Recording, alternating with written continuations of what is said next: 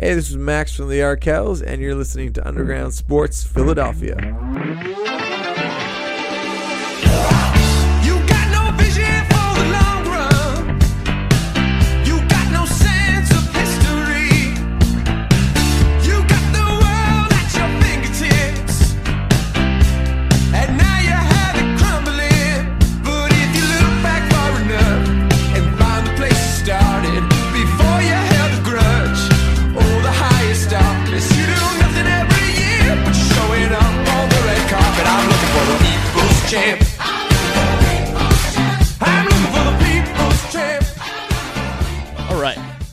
All set. A little bit of a delay. We apologize for that if you're watching live on Twitch. But what is going on, everybody? Welcome into a very special edition of Underground Sports Philadelphia. It's episode number 530, and it is the first episode in podcast history where officially our sweet baby boy, Joel Embiid, is the NBA MVP.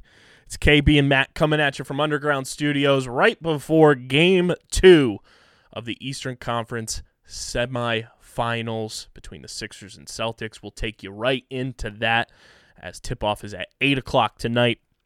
We're going to talk Phils, we're going to talk Eagles, and we're going to talk Survivor 44 at the end of the show for the true sickos. But before we get into everything, make sure you're following us at Underground PHI, Twitter and Instagram, Facebook.com slash Underground Sports PHI. And if you want to tune in a day early to watch the podcast, follow the Twitch channel because Matt and I go live every Wednesday night, twitch.tv slash Underground Sports PHI. And uh, go subscribe to the podcast feed on Apple Podcasts, Spotify, or wherever you get your podcasts.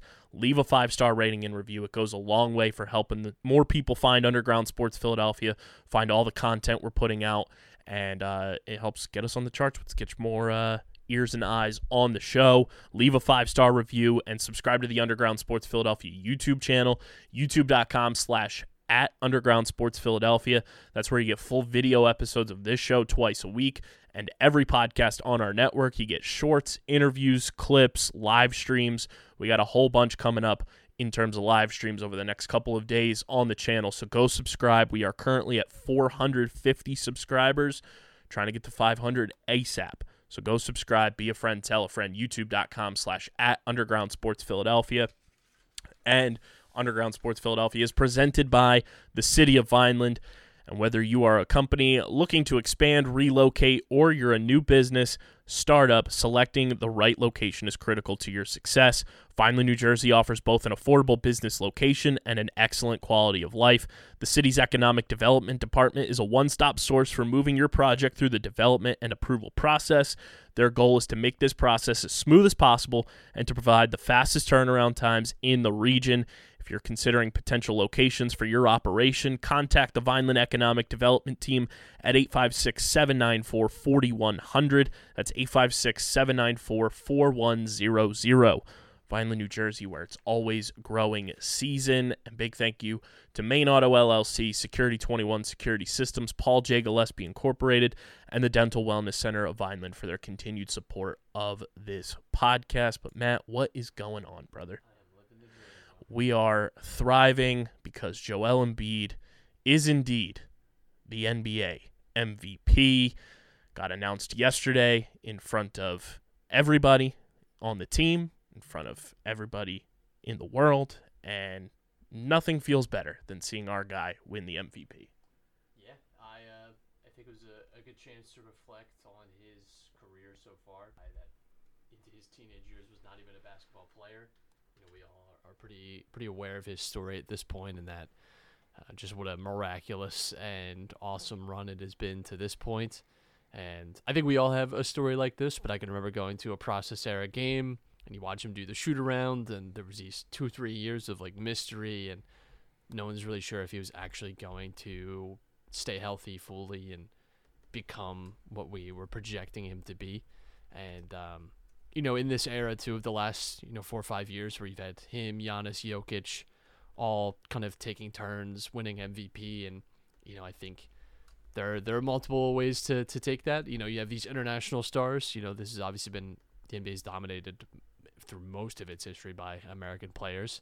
Uh, but you're seeing the three best players in the game right now are, and really, I mean, you know, you have Doncic as well, who's probably somewhere in that top ten. Um, you have quite a few guys that that are from the international realm, and you have Wemby coming through the draft. We'll see what he uh, develops into. Um, you know, sort of holding the torch now, and all of them big guys. I think Jokic and Embiid especially have revitalized the center position, and both of them in like very unique ways. We've never seen Jokic is like such a heliocentric center, which is like just not very common. Normally, we see like his play style and the way his team plays around a guard, not really as a big man. That's why he's he's such a unique player and he's so good at it. And then Embiid, it's just do not see efficient scoring like this from anyone. he's what like right now still the most efficient scorer in NBA history. Um, he just gets to the basket very well, he shoots free throws well. Uh, he's got an incredibly deep bag, and we all know too defensively what he can do and how uh, how great he is. And it just feels nice that um, he's gonna have like an individual like recognized award now because he's been slighted over the last few years. Even if you just take away the MVP discussion and all that, like getting left off in a first team All NBA. I know that people are upset about him being not an All Star starter this year. I mean, he's still an All Star, but you know, like even stuff like that. Like I just, this is a guy that like I, I I don't know how, but has has been largely disrespected. Even now in these playoffs where he's he's hobbled and injured, um, that has been the story for the last few playoffs. He plays through through those injuries. How many guys like would be playing through torn meniscus and shattered facial bones and like destroyed fingers? Like this is a guy that has always, always, always, um, you know, put on a brave face and toughed it out. And I think what I love about him too is that every year he comes back and gets a little bit better and improves. He has insane work ethic. Um, I think him and Giannis are very alike in that way, and that every year it feels like these guys are like not satisfied with where they're at, and will constantly, constantly just improve. And um, that's just like a, a great attitude to have from your your star man. So I'm glad he's getting his individual award. He deserves it. Uh, I'm glad that he's not going to walk away from these last few years when he's been so dominant and so good with, you know, nothing individually to show for it, nothing team wise to show for it. Um, and maybe this year that changes. Maybe you know, maybe this is their year it breaks for them. But uh, I'm glad he's he's being recognized that way. and it was really cool like to see the whole team in there reacting and then you get the the social clips and Joel said today in his press conference he wanted to kind of keep a straight face, not really get emotional about it, and then he didn't really know what happened and the emotion just overcame him, but to like just see and he said this too, you know, he he tried to tell the Philly media specifically that like he didn't care about the MVP so that they would stop asking him about it, which I found very funny and just very Joel. But like you just it, showed in his face and his reaction like how much this actually meant to him and like to have his teammates around him and I think the the thing that stuck out to so many people was just the instant you know coming over congratulating and consoling of James Harden um, was very very cool because James Harden is one of those guys that doesn't necessarily show emotion uh, outside of the basketball court. Like he is very even keel, very like spotlight. Like he's cool with it, but like he doesn't show those those like caring and loving emotions because he's got that dog in him. But to see him come over to Joel, congratulate him as somebody who was in Joel's shoes just five years ago, as 2017, 2018 MVP. I think that just goes to show like how much every single teammate that Joel has played with outside of maybe two guys uh, genuinely cares about him and genuinely likes him. Like to get Marco Belinelli tweeting about Joel was really cool. Um, as much as we've talked about Marco Belinelli and Ersan Ilyasova on this podcast and just as Philadelphia 76ers fans, it was just cool to see like the embrace that and the joy that every single teammate in that room had for Joel. Yeah, uh, Harden gave him the the Rolex with the 23 MVP on. it. He told him we had to get more links. I, I would love to know uh, just how massive uh, Embiid's wrists are. I can't imagine that, but yeah, it's um it's great, and I, I think too it's it's really cool because obviously the last few years we've been very lucky in Philly sports in general to like having MVPs, multiple of them is just not common at all. So it's uh it's really fun to be a part of that. I mean, it's not inconceivable that you could have had three MVPs in the last year in Philly sports. You know, Hurts was pretty close. So And even Andre Blake was was up there for yeah, the Union. yeah. So it's um it's it's a really special time, and uh, I, like I said, I'm just I'm glad that he's getting recognized for it because because he 100% deserves it. Uh, he's worked really hard to to get where he is, and um, I think again, you know, it's cool because him, Giannis, and Jokic over the last few years, they've all taken such different routes to get there. Like Embiid was not even like a, a basketball player until his teenage years. Um, then is obviously like a top pick in the draft. Could have been number one overall. Like there's a there's a world where if he's not injured during that Kansas season, he's not even a Sixer. Um, then Giannis obviously like late in the lottery, viewed as like a project. I don't know that anyone expected him to be, you know, the best player in the league and you know multiple MVP kind of kind of guy. And then Jokic is like the ultimate second round pick flyer that just turns into gold, and he's just fantastic. Picked during the Taco Bell commercial. yeah, like he's just amazing. so it's like all three of these guys have, have been like the story of the NBA the last three, four seasons and I think it's really cool just the difference that you know, the the, the different ways, the different paths. It does you don't have to be the number one in fact, a number one overall pick has not won the MVP since twenty thirteen with LeBron James. Um, so a lot of times it really isn't even these like number one overall guys. I- I think it speaks a lot to you know, finding uh, finding the right pieces in the draft is not always as simple as having the number one overall pick, and development is really important too. Like I'm sure there are guys that have had landed in better situations or worse situations, maybe uh, reach or don't reach the levels that they do. So it's awesome. it's amazing. Um, and just seeing the whoever is behind the the Sixers video content over the past couple of days, like just the timeline videos and just seeing like the entire journey of Joel Embiid, like we as fans have gone through it with him too, and like as much as this is Joel's award, he even said it like the fans had a huge part in this happening because there were people out there who said Joel Embiid would never play a single game of NBA basketball. I mean, there was a time where that did not seem so crazy. Uh, he had that what like the navicular foot injury that seemed like super scary. He's getting like uh, rehab in Dubai or whatever. Like there was, I mean, there there were legitimate concerns early in his career, and I think it's it's amazing that, uh, and I'm knocking on wood.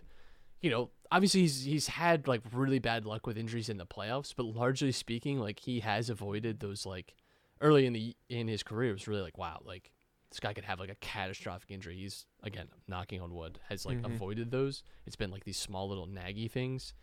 Um, but yeah, I mean it's it's and it's a testament again to his work ethic too. Like he's taking care of himself and uh, you know has has put in the work like physically and in the off season to to not just develop as a basketball player but as an athlete. I think to just get better and better and um, I just you know I love the guy. He's he's the best sixer I've ever seen in my lifetime and is going to go down as, as one of the best players to ever play uh, in basketball. Like he's just he's just amazing. I I'm so happy I've gotten to watch him play. That we've gotten to see like his whole journey. Um, reminds us that the process was worth it in the end because it gave us such a, a, a terrific player. I mean, this is you tank in the hopes that you sniff a Joel Embiid. You know that that is what you do it for. So and it was really cool too to kind of just see the teammates who just got here this year, like a PJ Tucker and his his post on Instagram, um, congratulating Joel all the way through. Uh, Joel was sharing a whole bunch of Michael Carter Williams congratulating him. Um, D'Angelo Russell congratulated him. So to just see like the the respect and the admiration and just the support that Joel has, not only here but throughout the entire NBA, is is very very cool. Yeah, I again I, I think it speaks a lot too when you see guys uh, willing to, to give him the respect. You know, players have a, a good sense of who's like who's properly rated, who's maybe underrated, who's overrated, and I think in general people recognize that Embiid is a, a really really talented player. So He wins the MVP, the first Michael Jordan MVP award. Um, so don't let that go unnoticed. But on top of that, the Philadelphia 76ers, Matt, they did the unthinkable, and they did something for the first time since 1986. They won game one in the second round of the NBA playoffs. It's brought to you by our awesome merch partners at PHI Apparel Company. They just released new Joel Embiid MVP merch, and we just released our Philly Dogs uh, merch as well. You can get our podcast merch on there. Most effective and direct way to support us, and PHI Apparel Company provides unique designs and high quality clothing for the great fans of Philly. And with their original designs for all, there's no doubt you'll stand out in the crowd. Our listeners can use promo code UNDERGROUND for 10% off any apparel order when you shop online at phiapparel.co. That's phiapparel.co, code UNDERGROUND for 10% off any and all merch orders. It's Harden's Garden, baby. I mean, What a performance. rolling back the years, um, watching the game, and the, the first few minutes go by, and you're like, I can't believe we're getting a Harden night. Like I just I cannot and um just a whirlwind of the game. I I, I felt like pulling my hair out for most of the first half, like I think a lot of people did, because Celtics just felt unstoppable, uh, constantly pushing the pace, and the Sixers really could not. Do, I mean, the Celtics were shooting like at one point ninety three 90%. percent in the uh, in the, that first half. I think they ended the half shooting somewhere around like 76, 77 percent, and they just got anything they wanted. Yet they were barely up at halftime. I, I think that's really the story of the game. Like you can get to the final few minutes of the fourth quarter, but I think the fact that the, the Sixers were able to hang around, and that was because of Harden, who has gotten his flowers and deserves it, but also D'Anthony Melton, maybe Yes. the most important addition that we've made in the like Joel Embiid era, because we've just not had a D'Anthony Melton. You know, um, keeps us really afloat. He hit some big daggers, uh, you know, and had a, had a great shooting night. He's had a really good playoffs. I Mhm. like he's been. I I, I think. Um, a guy that we have just not had in years past. Like we, we've we've begged for him. He's like a, in a in a Danny Green type of mold, you know, where it's like he can give you those big moments and And oddly enough, we got him for Danny Green. right. He's just been um he's been fantastic. I, I absolutely love what Anthony Melton ha- has given us uh, so far in these playoffs. He's been just such a uh, such a huge player, honestly. Like such a huge player. Like you you want guys that can play in the playoffs and like bring their game to the level, and D'Anthony Melton's done that. But for Harden, you know, I think I'll be honest. You know, I, I was definitely skeptic. Uh, you know, from that net series because he did not look good in the net series. Mm-hmm. Um, but he he showed in in that Boston game one that he still has it. He can dial in, and you know I think I'm sure some of that rest helped because we can't forget he's been dealing with like a nagging Achilles injury um, in the last like quarter of the season.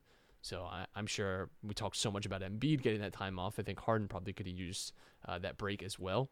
So Send him to Vegas whenever he wants. I mean, honestly, I, I think that might just be the uh might just be you know how like Embiid was getting those plasma uh injections. Maybe like Harden just needs Slap injections. Yeah, exactly. Quote unquote. Which he was giving to Paul Reed on the bench. Uh, by the way, He was giving Yes. some love taps. So it was a great Harden performance. It was a great overall team performance. Tyrese Maxey too. Um, you know what I so Tyrese Maxey averages against the Celtics eight point two points uh, in his his ten games for the Celtics. Uh, he had was it twenty Mhm. um, what I loved about that too is like he did not stop shooting. You know, Yes. like it, he did not uh, shrink away from the challenge. It, and I think that has maybe been an issue for him is like just as much psychological. You know, like especially this year he had really rough games against the Celtics for the most part. So um, the fact like in the playoffs, I don't care about your efficiency. Like you know, like it's you need to be aggressive. You need to be willing to continue to like throw yourself out there. And I, I love that he did that.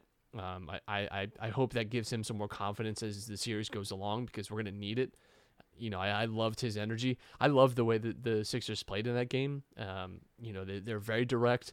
I, you know, I, I'll be honest. Like, if you would ask me at six fifty on on Monday night, um, how I thought this series was gonna go, I would have told you like Celtics in five or six. Like, I, I really and it could still be that. Um, but I do think like stealing game one not only gives you the obvious like you know technical edge where you now have home court advantage and you know you worst case scenario you're going home 1-1 which even with a healthy Embiid if you had offered me that you know if Embiid was totally fine and you just said hey they come home 1-1 I'd take that every time Mhm. every time because that is just that's a, that's a good spot to be in you know the the fact that they were able to do that without Embiid buy him a few extra days rest apparently he's Shout out Trae tonight. Young. Shout out to Trae Young, the the Mike Muscala legend grows.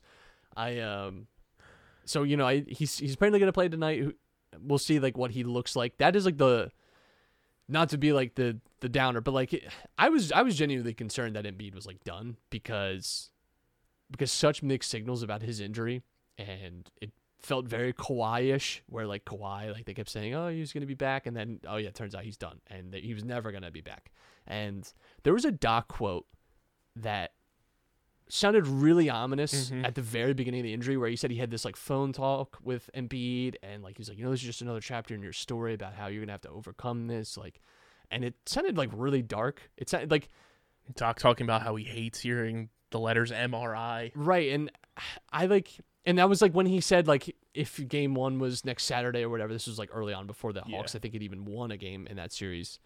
He's saying you know like he's not even fifty percent to play. Like you know, it's going to take some time. Like, I, and then you get like the Ramona Shelburne tweet though, where it's like, oh, you know, it's a grade one sprain. That's a seven to ten day injury. And then it was like, okay, well, when he comes back, he's going to have to wear a knee brace. And it's like, actually, it's worse than a grade one, and he's not playing in game one, and he's aiming for game. Like it just felt, um, I don't know, it, it felt very, very sketchy to me, and it still feels sketchy because I, I'm just, I, I don't know. You know, I, I've seen Embiid, and we talked about like his grit, but I've also seen him roll out there when he's still clearly injured and not be effective, and um, I, I just I have no idea what kind of Embiid we're gonna get tonight and going forward, and that is still a huge concern in this series. Like you had Harden's best playoff performance ever. You had a, a great D'Anthony Melton night, and I just you're not gonna get that every night. You don't need that necessarily Right. every night, but um, I, I I just don't I still like I still have some of the same concerns. The Celtics though, you know, like this is a story with them that they have a tendency to really fumble away the end of mm-hmm. games.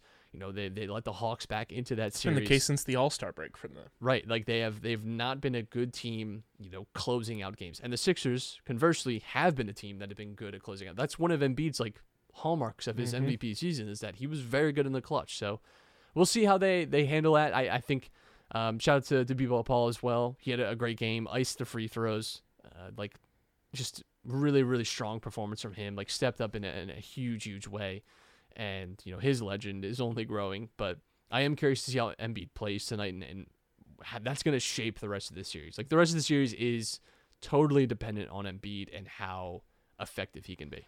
And as critical as we are on this show about Doc Rivers, tip of the cap because that was the first time in maybe his entire tenure as the head coach of the Sixers where in a high energy, high octane situation like the playoffs, like the second round against the Celtics no less, we saw in-game adjustments defensively from this team. You know, first quarter it was it was like a layup contest. Like whoever could just go down the court and score was scoring.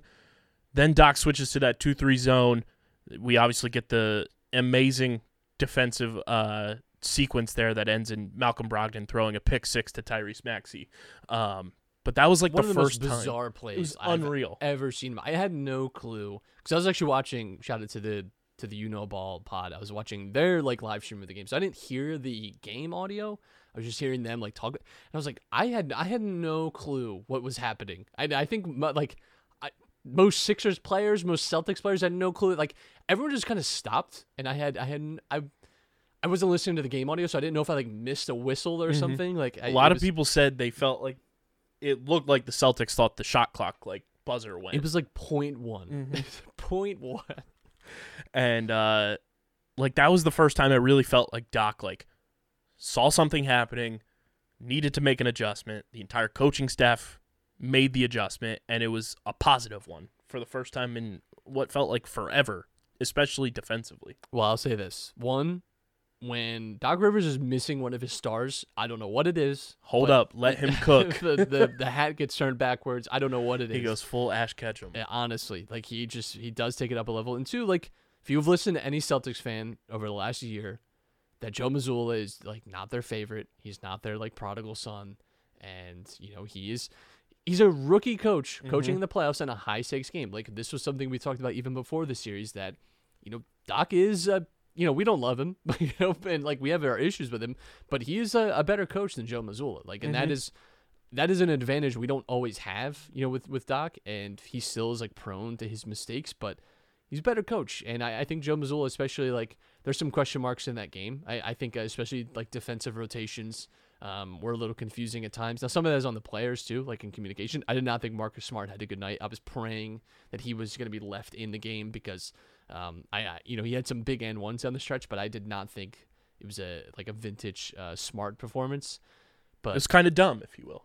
Right. Um, so I, I just think in general, you know, it was, it's really great to have one game one because I think it gives you like this Celtics team, not that they're reeling, right? But I think they, they have had a little, they've had some bumps over the last like few weeks and, and even like last month and a half if you go into the regular season. And, you know, when you've kind of, you let the, the Hawks hang around when you didn't need to, you let the, the Sixers hang around in this game that you absolutely should have. And you, when you shoot the way they did in that first half, there's, really no excuse to only being up like three. You know, like Mhm. it's that that to me is um, a really hard pill to swallow. I think if you're a Celtics fan and a Celtics player, like they will feel that they'll feel that weight and that pressure now.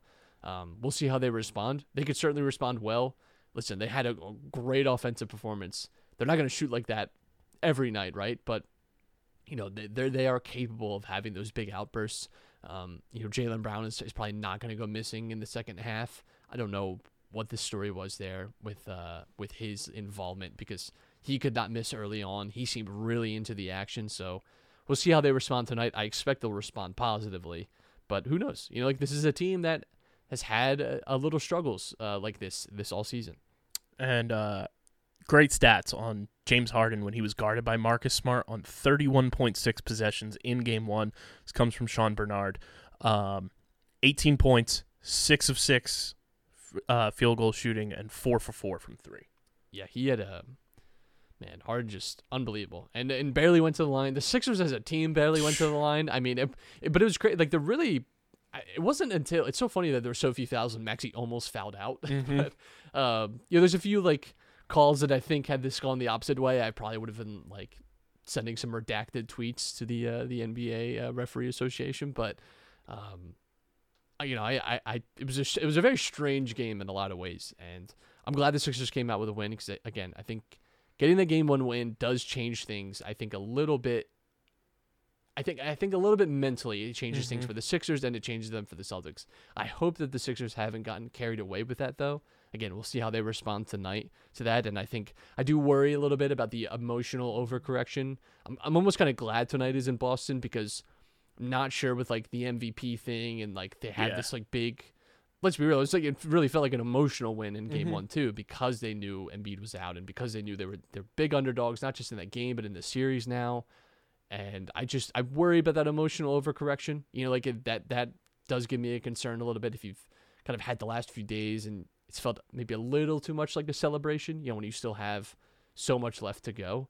But I I listen. If you're asking me like would I rather be the the team that stole game 1 or the team that that lost like I'll I'll take uh I'll take the 1-0 lead all the time. And I do like that, you know, Joel was like, we have five minutes to celebrate, and then we're on Yeah. to game two. So the focus seems to be there. And I think winning game one out of the first two games in Boston was way more important simply because you win game one, then you go into the the MVP uh, you know, award getting awarded to Joel and everything. I think that carries some positive momentum into game two where you're not, you know, oh we lost, but you know, Joel got the MVP, so cool. Now we gotta like go out and and battle to to get things back in our way. I think it's just a positive like uptick for them in that sense where game one I think was the necessary game. If, you know, like you said, end all be all, if they end up splitting in Boston, great. But I think getting game one was the more important game.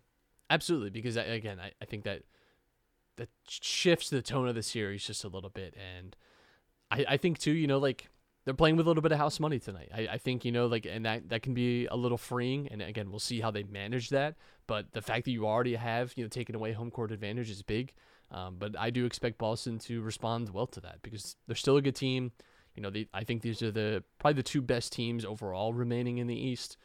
God bless the. It's going to be so funny if the Sixers do make it out of this and then just lose to the Heat in the conference finals, or like God forbid make it to the finals and it's a, a Jokic Embiid finals. Like you just imagine, but I do think you know like the Celtics are still a very good team. Everything I thought about them like three days ago is still true. I still think they're they're they're always been a, a tough matchup for the Sixers. Um, it was a great win in Game One, but you know you have to win three more, like you and you got to do it. And um, yeah, again, I I still.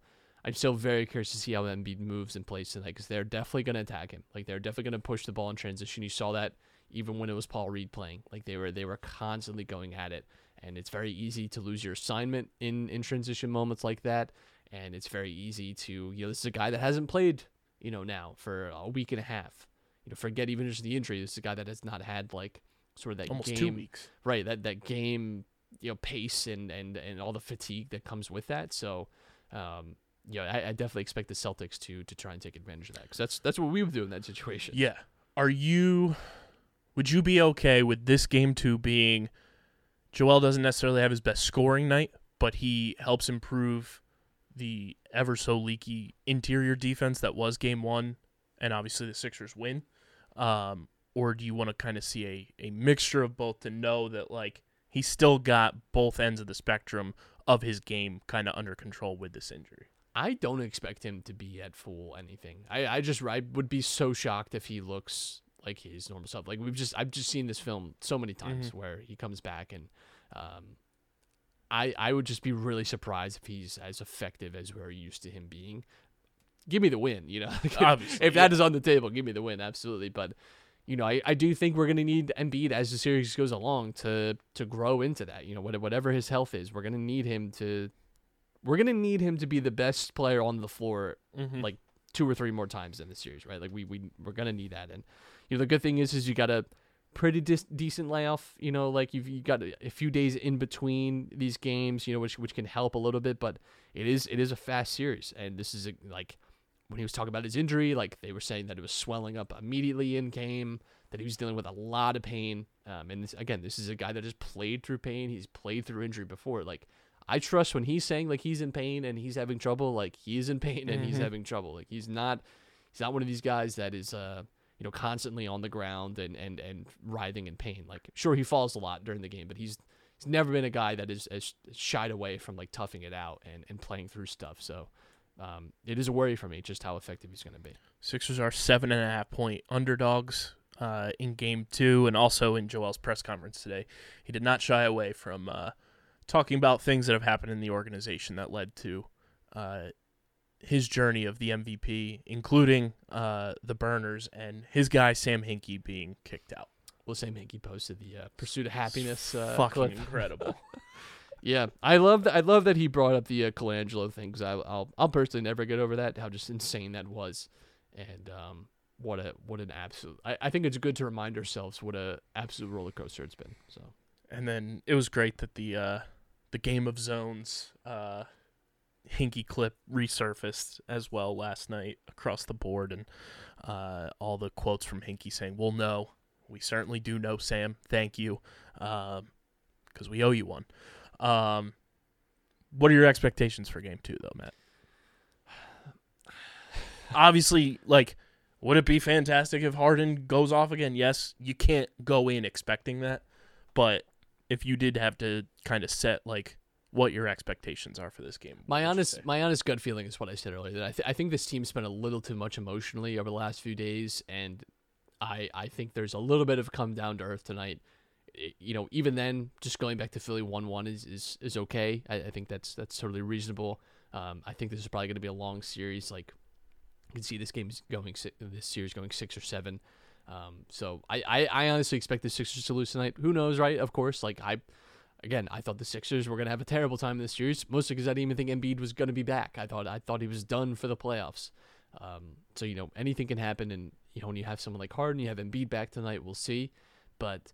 Uh, my my honest feeling is that the, the Sixers lose tonight. That I think the Celtics get back a little bit, and you know saw Jayson Tatum have a really dominant uh, game overall. Like he was uh, very creative and um, you know it just has has insane shot making ability. And I, I think tonight could be a, a really big Jaylen Brown night as well. So um, I do worry for them a little bit tonight, but m- like I'm mostly just concerned with with looking at Embiid and and seeing how he is because we know he's not going to be fully healthy, but I just I want to know how effective he's going to be, and you know this is uh this is where the series like turns like this is where it, it, it starts to, to really to really shape up so and then you come home, you get the MVP celebration uh, at home on Friday. It's going to be a boisterous weekend down in South Philly because it's a it's a doubleheader of Philly and Boston. Matt, we've got Sixers Celtics on Friday and Sunday, and the Phillies are playing the Red Sox right across the street at Citizens Bank Park this weekend. yeah um It's Tough. Boston Hate Week. i mean that's it, that is every week for me That's very true. Um, also, shout out to uh, Matt on Twitter at Panasonic XD4500. He said this has got to be equally uh, as painful for the Celtics losing game one at the hands of 45. nice very nice Um, who do you think? Uh, is going to be like the X factor in tonight's game. Uh, game one, I feel like obviously Harden had his, but like you said, De'Anthony Melton stepped up in such a big way that um, really kind of propelled us to that win. Who do you think kind of steps up tonight? I, I think it could be Tobias. He and he had a, He had a game. little little quiet uh, game one too, like in terms of like praise. But um, he had that big three uh, late in the game, and it was a great pass by Harden. If if Tobias can have another like solid performance like that, like if you he's one of these guys, I think that if you tell me his stat line before the game, I like that really sets the uh like he's a good bellwether guy I think for the Sixers. And so I, I think if Tobias has, has another solid performance I, I feel good about how the Sixers have played. Because listen like we all know we all know we all know at this point with, with Tobias but I think generally he's had a, a pretty good playoffs. Yeah, Um, I think he's been well above expectations of everybody. Right, and you know, in, in that game too, um, you know, without Embiid, he was like the third, fourth option, Mhm. and I, I think had a again a pretty good night. Um, I do wish he would uh just take the three. You know, like he he does have still that habit of uh staring at a three and then dribbling into a contested mid range. Hezzy, I need to take that clip like- where he was just dribbling around. And there was like 0.6 was seconds on the shot clock. Just- we need to put the Mario Star music Just behind that because absolutely insane. Um, I, I have no clue where he was going. He's just driving in circles. Um, and I mean, hopefully, just the the defensive performance continues tonight too. Like obviously, the the interior defense was not fantastic in that first half, as everybody was going back and forth. But as the game progressed, the Sixers defense, especially on the perimeter, got much more you know tightened up, and they were able to kind of pick their spots and defend a lot more one on one and and really take it to the Celtics. So hopefully that trend continues for the Sixers too, because I think that's as big of a key for the Sixers winning this series is being able to go toe to toe defensively with the Celtics. Yeah, I mean, definitely saw it as the game went on, like you said, with the in-game adjustments, moving to zone, and that definitely, I think too, like there's a few times where they forced the Celtics to not be able to get out in transition, and and the Celtics really, st- and that is a hard way to play through a full series where it gets very physical, right? Like you saw it in the first, like uh, especially in the first quarter, they were running on everything, and you know the the Sixers definitely had struggles with that, but that is not. You cannot play that way the, the an entire series. Uh, it's just really not sustainable. Even with the Celtics as deep as they are, you know they have probably the, the the best eight guys, you know, probably left in the playoffs right now, just in terms of like quality of depth. Maybe not. They don't have like the true star talent, maybe that uh some other teams remaining in the playoffs do. But you know, so they do have bodies to throw, and we we know that they have like athletic wings. But I do think um you know the the Sixers made good adjustments as the game went on, and, and you definitely saw some big defensive stops down the stretch. And listen, like the Sixers are, are, are strong defense as well. You know, everything you say about the Celtics, you can you can levy at, at the the Sixers as well. You know, maybe they don't have the individual talent, but they can be locked in. I mean, even Harden was uh was throwing some some uh some turbulence at times in game one. So And it was just so fitting that that offensive foul that was called on Harden uh, against Horford happened, and then Harden hits that dagger three right in Al Horford's face. it was an insane call, by the way, too. Just Beautiful. unreal. Um, so hopefully the Sixers keep it rolling. Game two coming up in just a few minutes. Um, it does look like here he is Starting- confirmed starting lineup. Joel Embiid. There it is. Um, so Joel back in the lineup, and uh, from one MVP being back in the lineup to another. Uh, it's brought to you by our friends over at Wasted Wedge, one of our newest partners. The best. They're, they're the best new product for you becoming the talking point of your event. Whether you're out on the golf course, you're at a bachelor party, a wedding, parties in general, Wasted Wedge is going to make you the talk of your event because a new age of golf has arrived. And if you're looking to be the talk and envy of your group and create memories with your friends and family, look no further than the lineup of Wasted Wedge products and merchandise. Think of shot ski, but instead of all the, the hot glue and super glue you had to use back in the day and actual shot glasses, it's a golf wedge. You use plastic shot glasses, keep things a lot cleaner, a lot easier uh, to to store, and a lot less breakage as well. Wasted wedges are a blast to drink shots out of on and off the course, and you guys can check them out at wastedwedge.com or find them at Wasted Wedge on Instagram and Facebook. That's wastedwedge.com. And make sure you follow them at Wasted Wedge on Instagram and Facebook. Wastedwedge.com. Remember the name. More shots, more fun. Bryce Harper's back, Matt. 160 days after Tommy John surgery. Bryce Harper back in the Phillies lineup as of yesterday. Got his first couple of hits in today's uh, closeout game against the Dodgers. Unfortunately, the Phillies get swept uh, against the Dodgers, but I'm not concerned because one, it's the Dodgers, and two, the Phillies pitching that they had to throw out against the Dodgers was less than ideal. Um, I think the biggest thing though is Bryce is back, and it just makes this lineup that much better. I I still don't understand how. Um, I just I, I really I, I don't get it, and uh, I'm sh- I'm shocked we're here in early May, and Bryce Harper's back, hitting a baseball. A That's- medical marvel. truly. Um, yeah, I was listening to uh, to Matt Gelb talk about his like uh, his brace that he's wearing too, like to stop him from like overextending, um, you know, and and doing any like damage to the uh, the ligament. I just I. I I'm at a loss for words. I, I felt like the whole time they were blowing smoke. Like, at first he's not on the 60 day IL, and it's like that's fair. You know, like you, you see maybe if he's got a path to being here, like back in in late May, early June. Um, I you know I had resigned to myself in the winter that he was going to be back. You know, like All Star break, and that seems like maybe you know late July is maybe where we're going to see him actually throwing, because that's that's not where he's at right now, right? Like he's he's just going to be in uh in his old faithful DH. spot. DH spot like he was for for like half of last year. So um, we'll see. Obviously, as the season goes on, if he's able to to work his way back to that.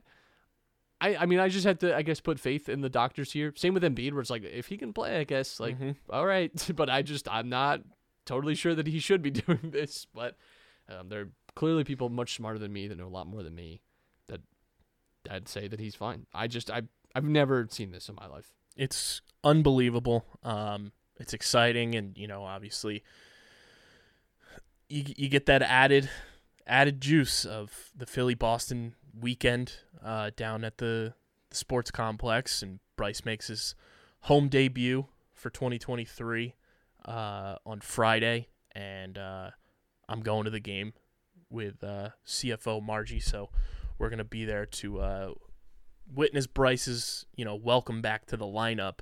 Um, but it just it makes this lineup so much better. And yes, the Phillies got swept. It it happens. Like they they struggle in these these West Coast trips against the Dodgers in the regular season all the time. So like it didn't surprise me that it happened. Did it suck that they battled back today to tie it up and then Max Muncy hits a fucking walk-off grand slam to win the game? Yes, that sucks.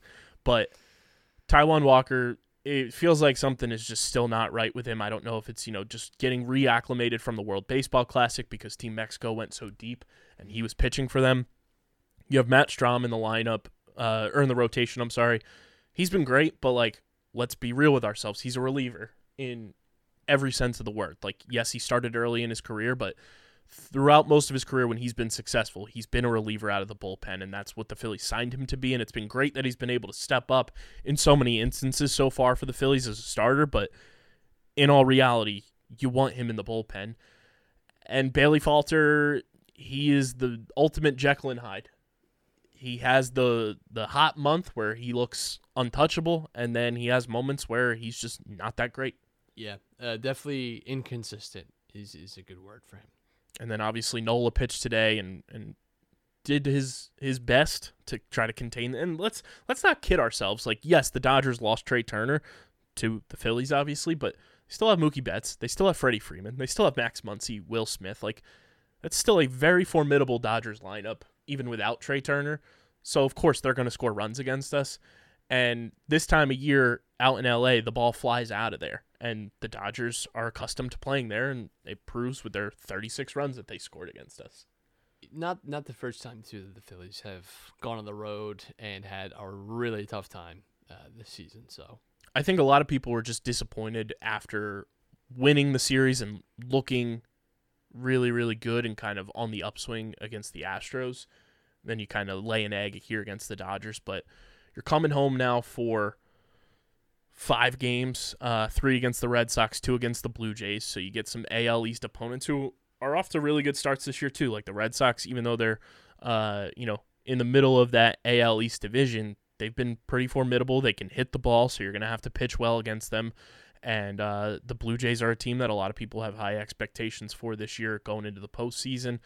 And then after that, you go out west again, which don't understand the scheduling here, but you go out west to play the Rockies, which hopefully helps the bats a little bit.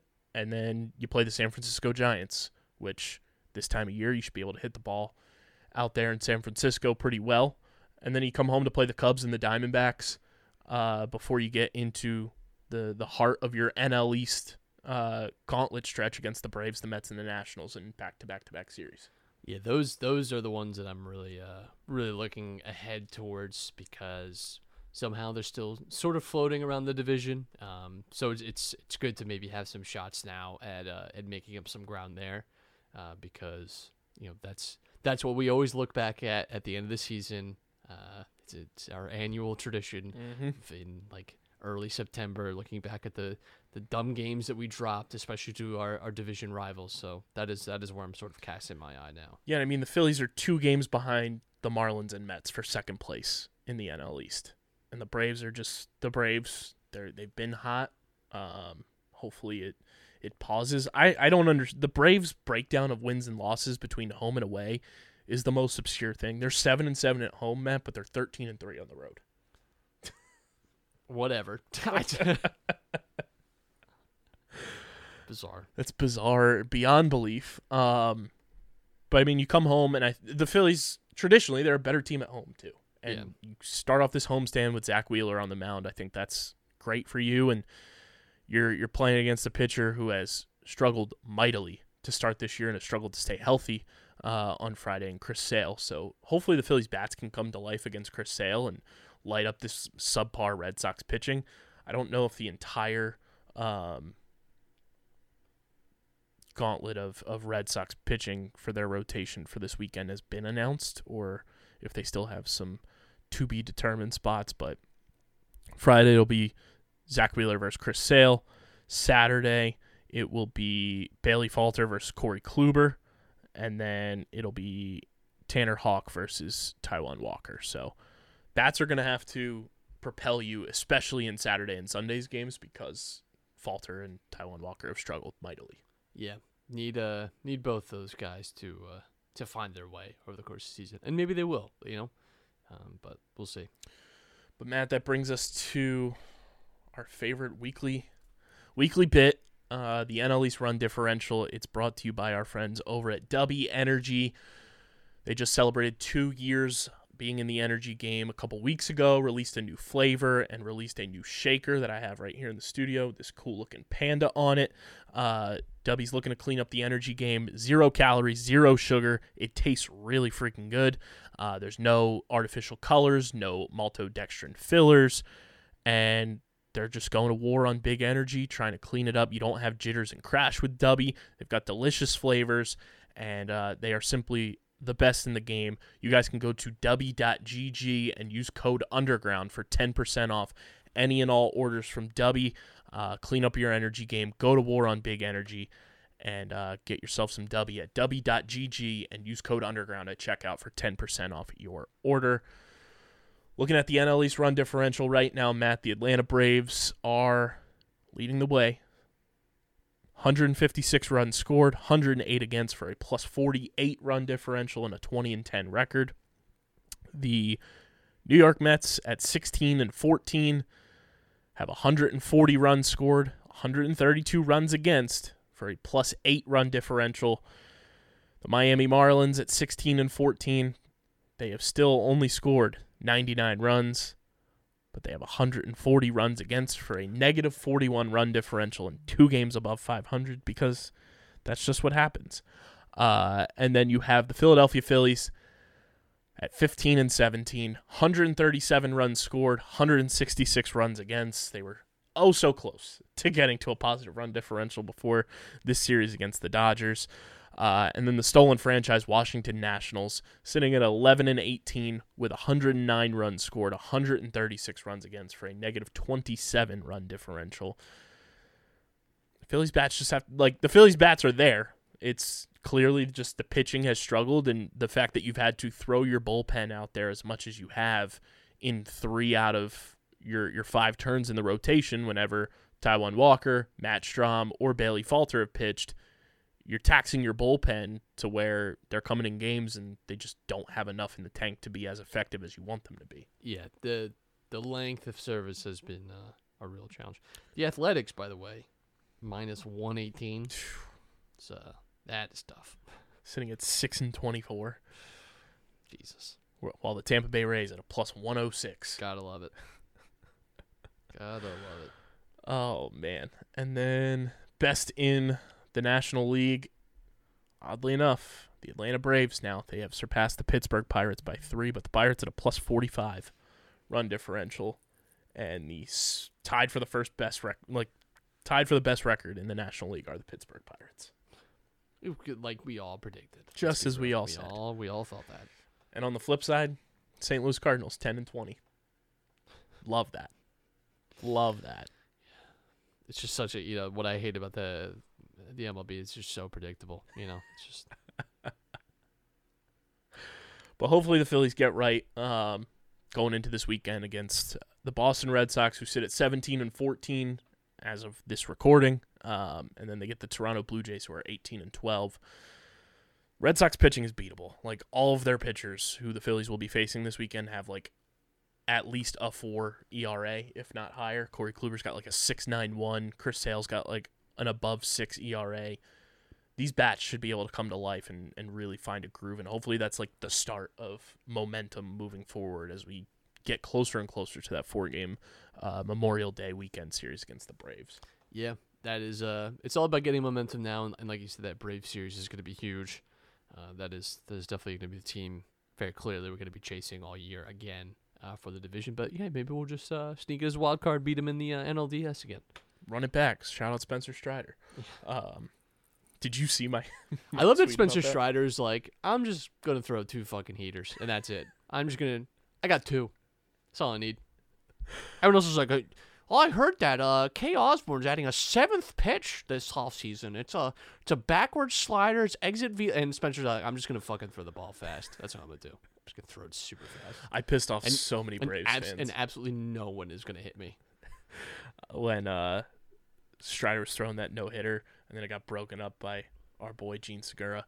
Um, jeff passan put out a tweet saying like spencer strider's like one of the best young arms in the league obviously but i couldn't resist putting the Rhys bat spike Of course. video out there so many braves fans were so mad Well, actually, he had a back injury. Like, it's not really fair. His velocity was down, and uh, he wasn't throwing his best stuff. So I don't know what you want from us. If you knew anything about Fiplo, you would know that it was not an optimal series. How'd that season end for you guys?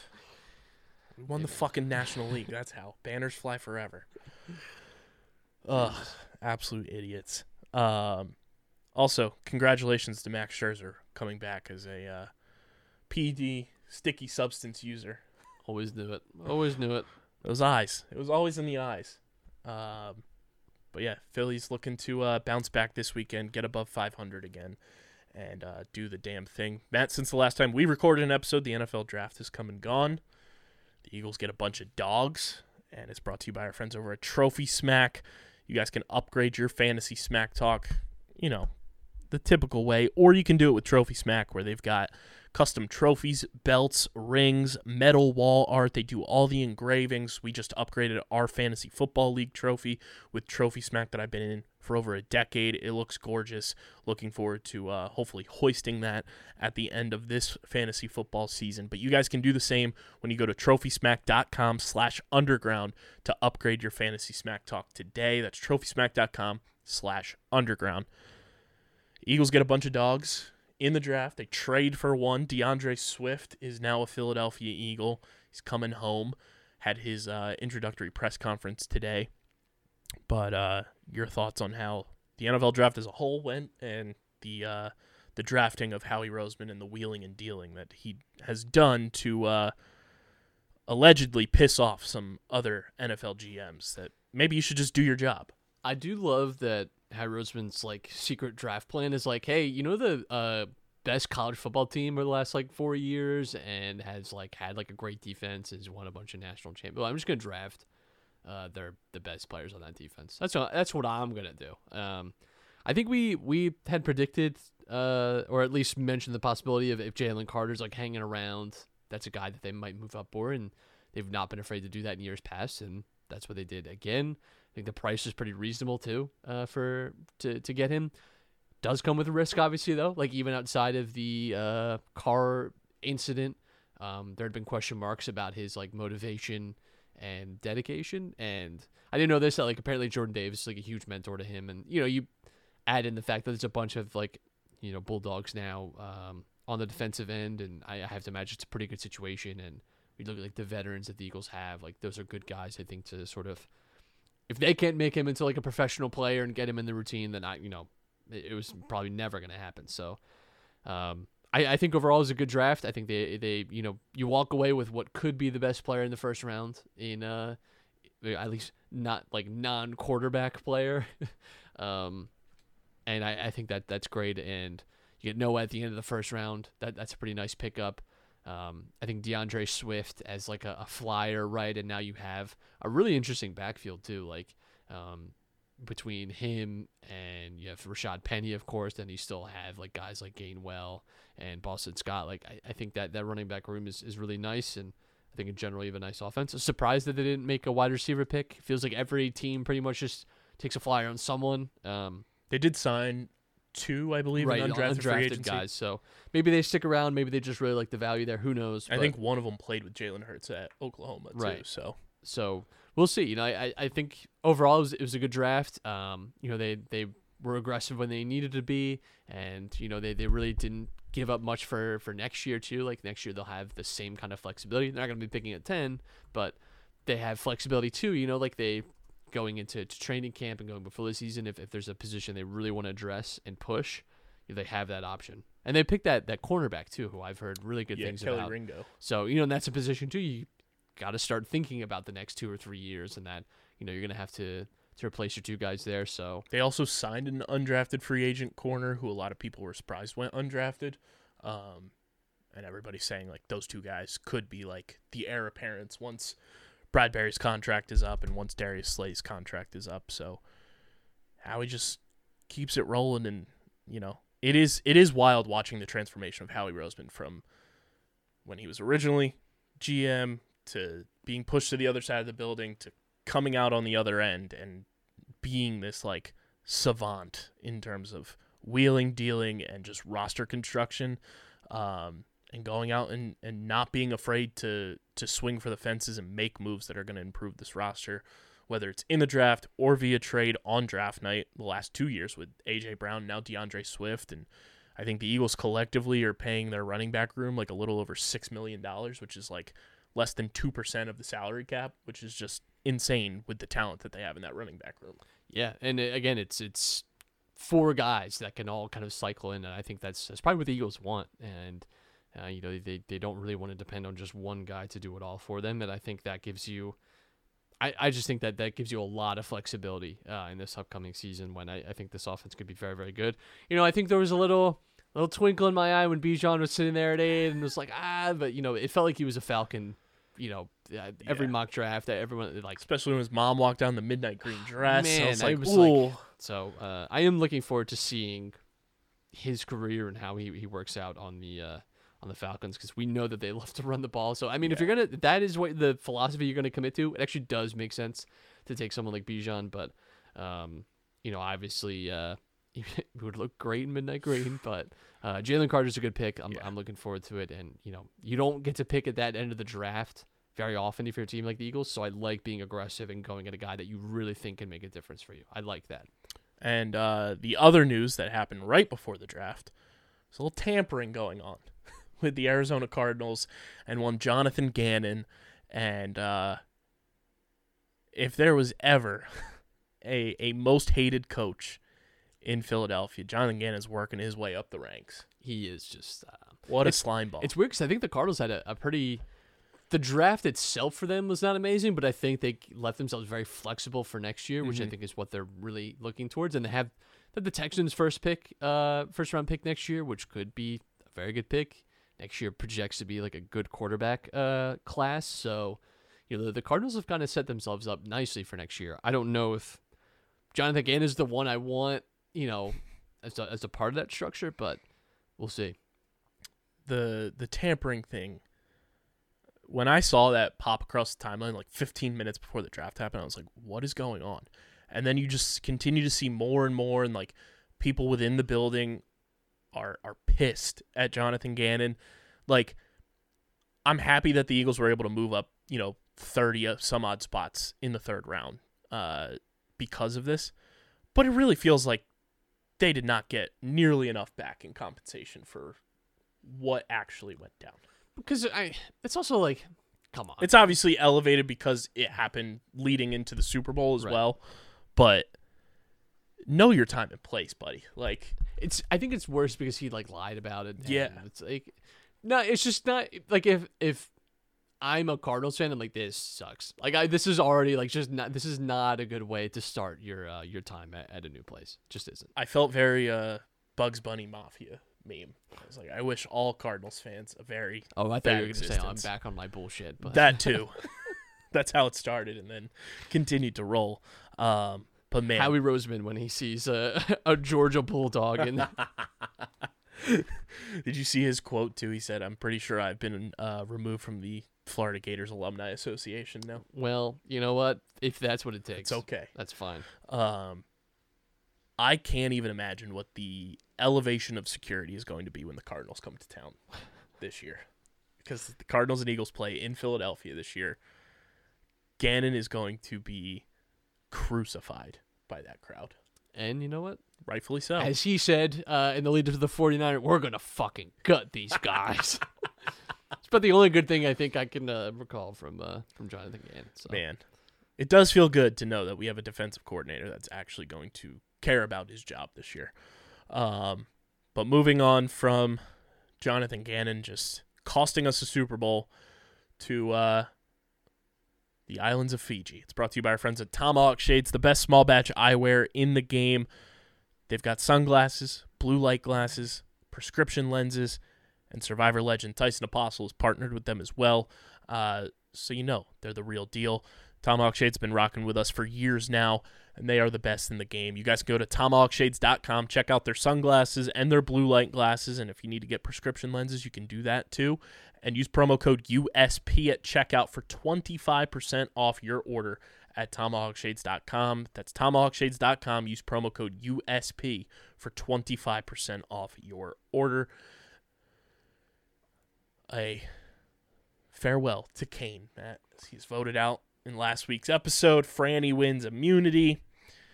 Our guy Danny comes oh so close to winning immunity, but Frannie gets it. Kane is voted out, and uh, we live to see another Danny week. Frannie, the immunity challenge beast. Uh, who would have who would have thought? Um, it just goes to show in Survivor too that I think, again, we they talk so much about physical threats and like yes, those and Danny's been in like the later stages of a lot of these challenges. Like he could have won, but like that's just not the way Survivor challenges work anymore. It's not 2004. Like you're not deadlifting like 200 pounds Mhm. and having to hold it for seven hours. Like you know the- these uh these challenges now I think are a lot more balanced and uh, so so shout out to Frannie. But yeah, I, I think um I do think it's interesting too because Frannie really identified the fact that Carolyn and Carson and Yam Yam are at a really like powerful position.